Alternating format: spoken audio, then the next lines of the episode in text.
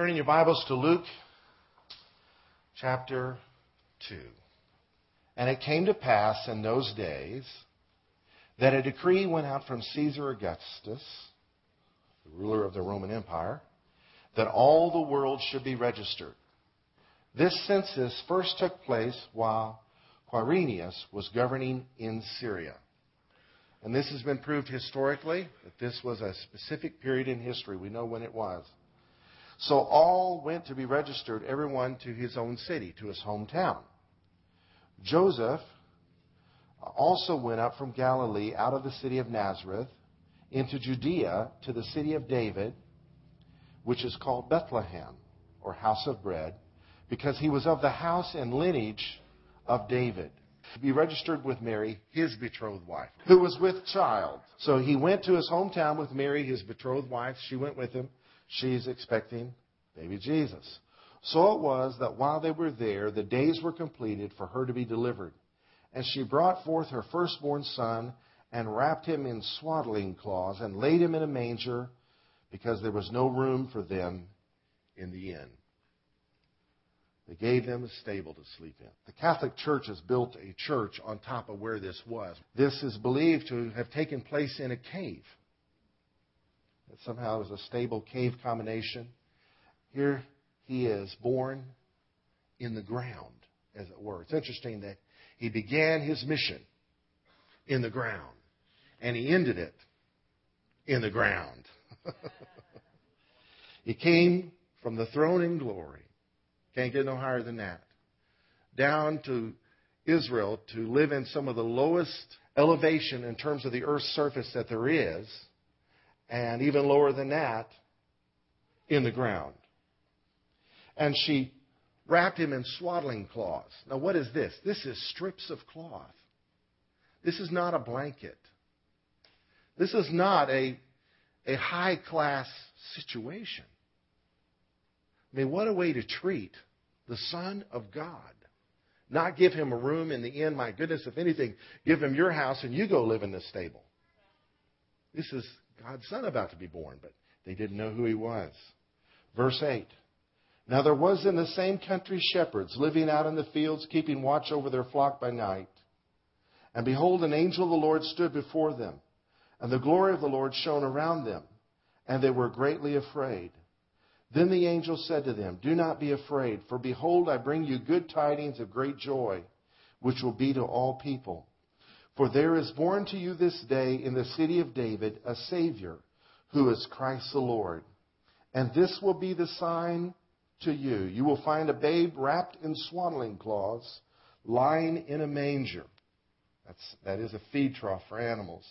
And suddenly there was with the angel a multitude of the heavenly host praising God and saying, we read it together, Glory to God in the highest, and on earth peace, goodwill toward men.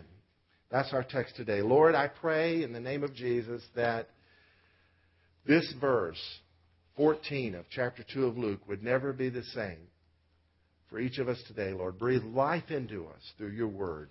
In Jesus' name, amen. Glory to God in the highest and on earth, peace, goodwill toward men. I would like to speak to you today a subject entitled The Christmas Bridge. Can we say the Christmas Bridge? The Christmas Bridge. The first phrase of our text says, Glory to God in the highest. The angels said this in unison Glory to God in the highest. This is easy to understand because God is almighty. There is none mightier. Can I get an amen? amen? God is awesome. He has no opposite. You know, the opposite of light is dark, the opposite of cold is heat, the opposite of God is no one. Oh, what about the devil? Well, he's not his opposite. Uh, God's not some yin yang creature up there in the sky balancing the powers of good and evil. No, He is all good and He is awesome. Amen. He has those who would oppose Him, but they're not opposite Him. God is, in the Hebrew word, El Elyon, the Most High God. There is no high like the Most High. All the addicts who've been set free say, Amen. On earth, peace, goodwill toward men. On earth, peace, goodwill toward men. Now, we often think of these words together. Glory to God in the highest, on earth, peace, goodwill toward men. Isn't Christmas wonderful? But let's think about this. This is something the earth does not have very much of. We can see that we need it in every place. Read the front cover of the Hood County News. You can see we need it in every place. Watch the news. We cannot create it. Our sins separate us from God and from one another. We cannot maintain peace on earth and goodwill toward men because our own selfishness robs us. It's hard sometimes to have it in our homes because of our need for help. We can manufacture counterfeits for peace, but genuine peace only comes when the King of Kings and Lord of Lords truly reigns. We're talking about the Christmas bridge today. Christmas is about bridging the gap that exists between glory to God in the highest and peace and goodwill towards men on earth. That's a huge gap because we don't have that without Him, and we need that from Him. And Christmas is where God bridged the gap. You know, when you build a bridge sometimes, in ancient cultures, they would shoot an arrow with a string on it across a chasm that you're trying to connect make a road, a pass, or, or go over a water, you'd shoot something with a string on it, and then that string would pull something heavier, heavier string, and then that string would pull a rope, and then that rope would pull a heavier rope, and then that rope would pull a cable, and then that would pull several cables. Before long, you got something strung across there that you begin to use to build, to connect the two sides that are apart. In building this bridge, the Christmas bridge, God didn't send a string, He sent His Son. Is that not awesome? I love bridges. The nature of God is that of a bridge. He has these things within himself that you would call paradoxes or contradictions, but in him they become one. He is beginning and the end. What a bridge. He is the first and the last. He is the builder and foundation of the church. He is the author and the finisher of our faith. He is both mercy and truth. You know, as humans, sometimes we err on the side of mercy or we err on the side of truth. Err on the side of mercy can get you in trouble, and erring on the side of truth can leave you with no friends. He is Word and Spirit, and this is the most awesome bridge. He is Alpha and Omega. He's the Aleph and Tav in Hebrew. He is love. He is Father, Son, and Holy Ghost. All in one. He's an awesome being. A bridge reflects who he is. And we need the Christmas bridge because we are lost and needy. We're separated from God. We're separated from one another. Who knows? We need some help. We need a bridge. Job said it like this when his friends were trying to comfort him, and sometimes they were doing the opposite. In chapter 1 of Job 9, he said, Truly I know it is so, but how can a man be righteous before God? You know, they said, you know, if you're righteous, God's going to bless you. Things are going to work out. Your children must have sinned. He says, I know it's true, God blesses the righteous, but how can a man be righteous before God? If one wished to contend with him, he could not answer him one time out of a thousand. All have sinned, the Bible says, and fallen short of the glory of God. So our sin separates us from God. There's no one righteous before him without his help. I love verse 8. He alone spreads out the heavens and treads on the waves of the sea. Oh, we got a prophetic clue as to who Jesus is. He walked on water. Verse 32 He is not a man as I am, that I may answer him, and that we should go to court together. Nor is there any mediator between us who may lay his hand on us both. As believers, we've been given the ministry of reconciliation, which means we're to walk in unity with one another. But sometimes disunity happens. Who knows that? Sometimes it happens. Sometimes you need a third party to come alongside the two that are separated through misunderstanding or sin or whatever and help peace to take place. That's our condition before God. We need a third party. Thank God for Christmas. The third party came and bridged the gap between us and God. Jesus is that bridge. He is Emmanuel, God, most high, with us, most low. He is God manifested in the flesh. He is divine. He's the Son of God and the Son of Man at the same time. He's a bridge.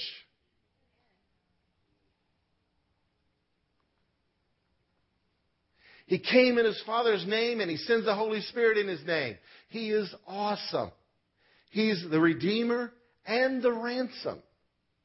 He's the payment needed to pay for our sins, to free us from the bondage that we were in.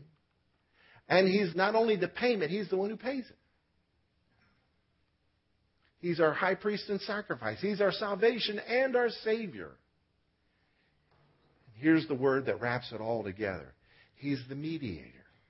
He's that one that comes alongside us to help us work it out.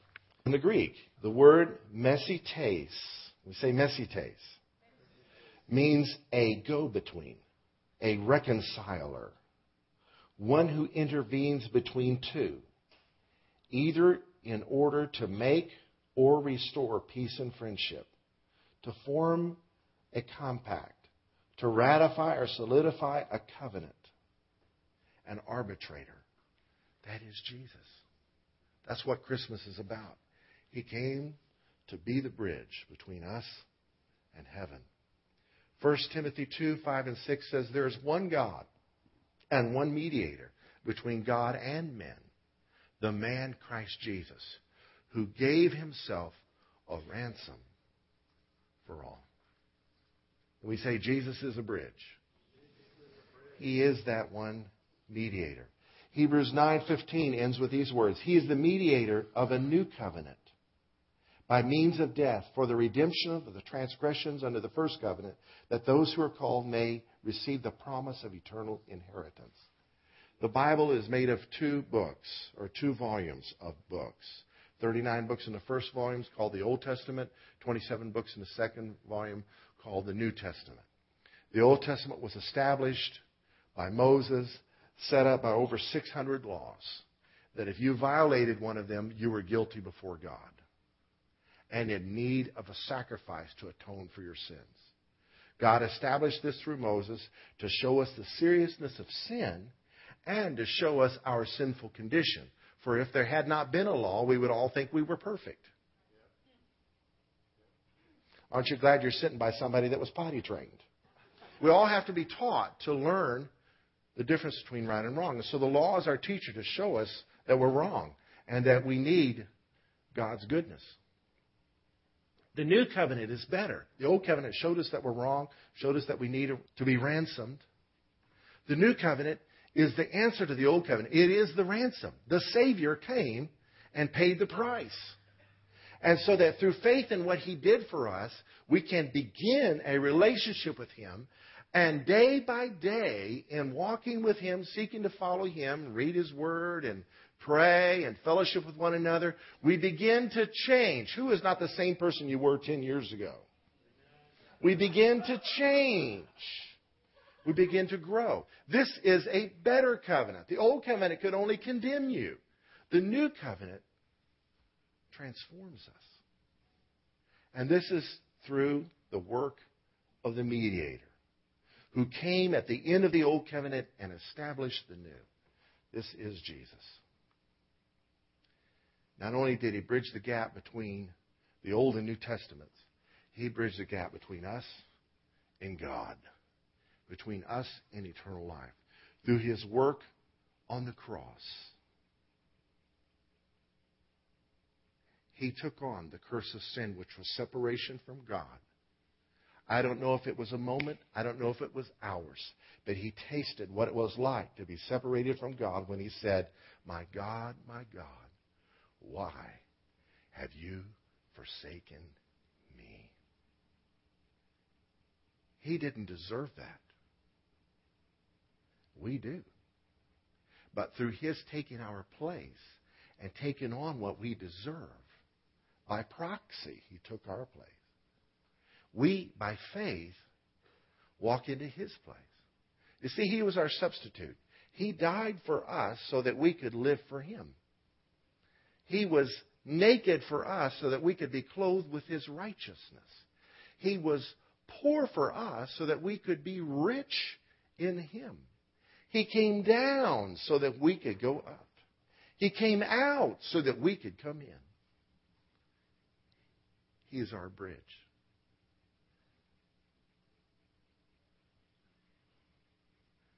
Lord, we thank you for what you've done for us. Thank you. Help us, Lord, to never forget the awesomeness of the bridge that you built for us. The bridge of faith. Thank you, Lord. You know, the cross has two pieces.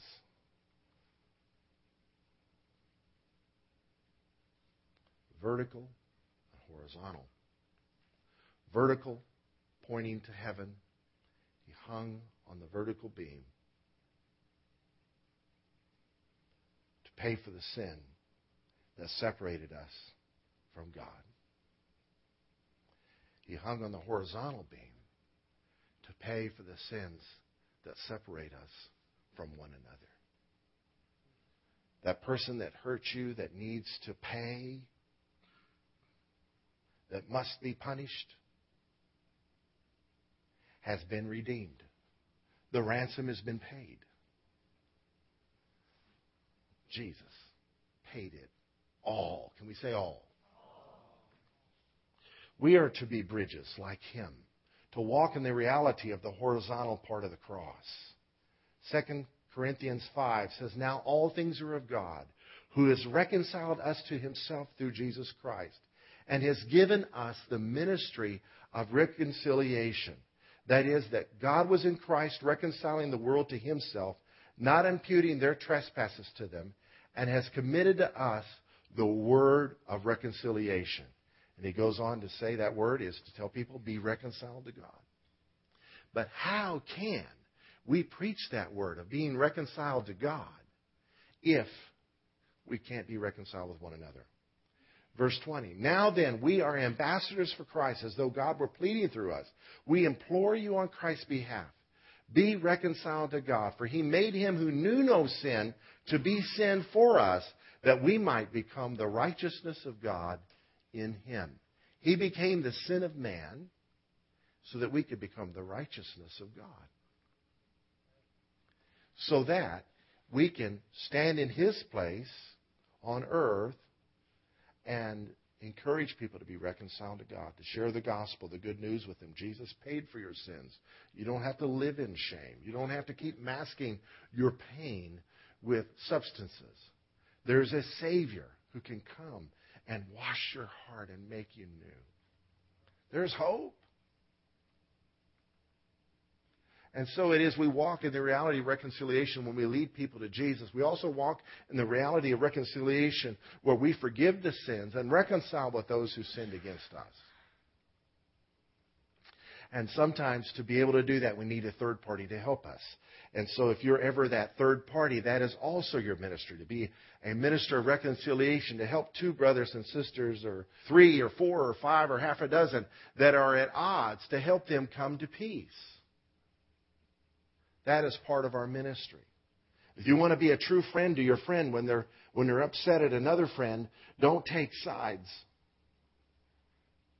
Minister reconciliation. Now, with that, let me give a word of wisdom. Sometimes you've got to make room for Jesus, but that is not for the rest of your life. Sometimes a person can be so toxic that all there is is conflict when you communicate with them. So you back off, make a little distance. Don't cut them off, just make a little distance. And don't hang out with them and greet them and love them from a distance. and a little later attempt to make inroads again. That and I have someone in our family that's very toxic and is very painful. We had to back off and make room for Jesus for a couple years. But in the last few months, man, things have worked out and changed between us to where we can truly love them again. Have they really changed? I don't know. You know, I don't know. But Jesus is about reconciliation. And he's the one who does the changing. We don't. Right? So when you reconcile with someone, you don't just stand there with your hands on your hips. Have you changed? Have you changed yet? Have you changed? Have you... No, you just reconcile and lead it to God. You know, God, please deal with your child. We are to be bridges like Jesus is. This is a counterfeit bridge that the world has. How do you survive Christmas? Put a little alcohol with it, and you can get along with anybody. Well, I know some folks that backfires. You embrace this theory, you better use some moderation.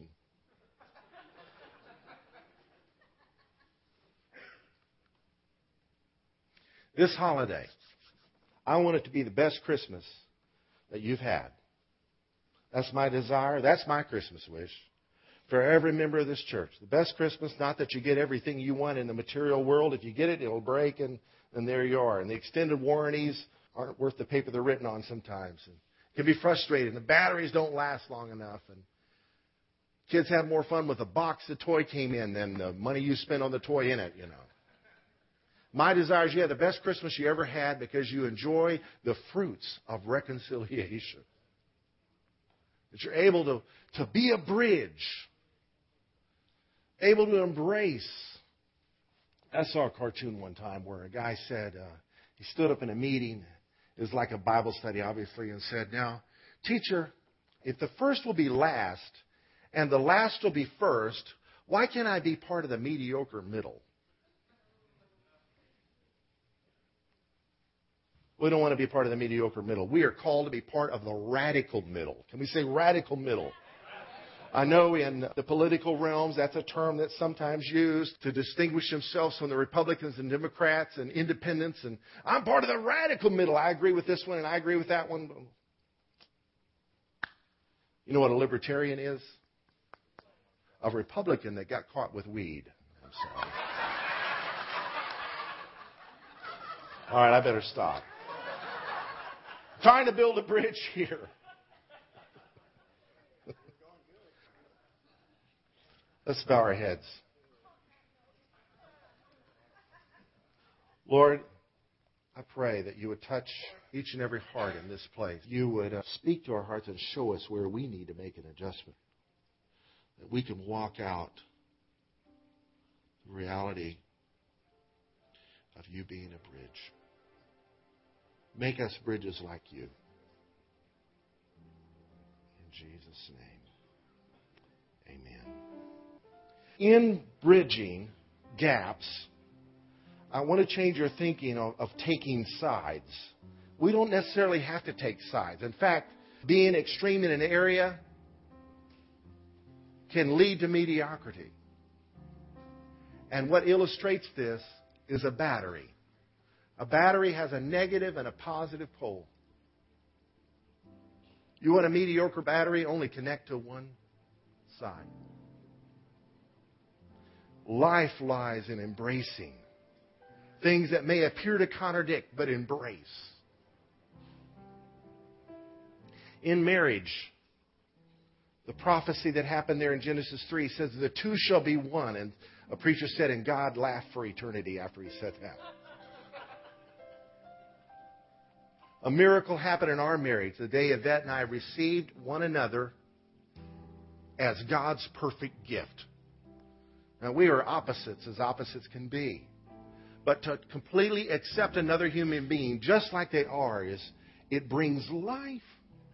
I can only speak for myself. I don't know about Yvette, but when she received me as God's perfect gift, just like I am to her, and she embraced me in that, it was probably felt to her like she was hugging a porcupine. But life comes when we embrace those things that we don't want to. Let's stand. May the Lord bless you and keep you. May the Lord cause his face to shine upon you and be gracious to you. May the Lord lift up his countenance upon you and give you his peace, his shalom peace in every area of your life. May you be a distributor of the peace of God. In Jesus'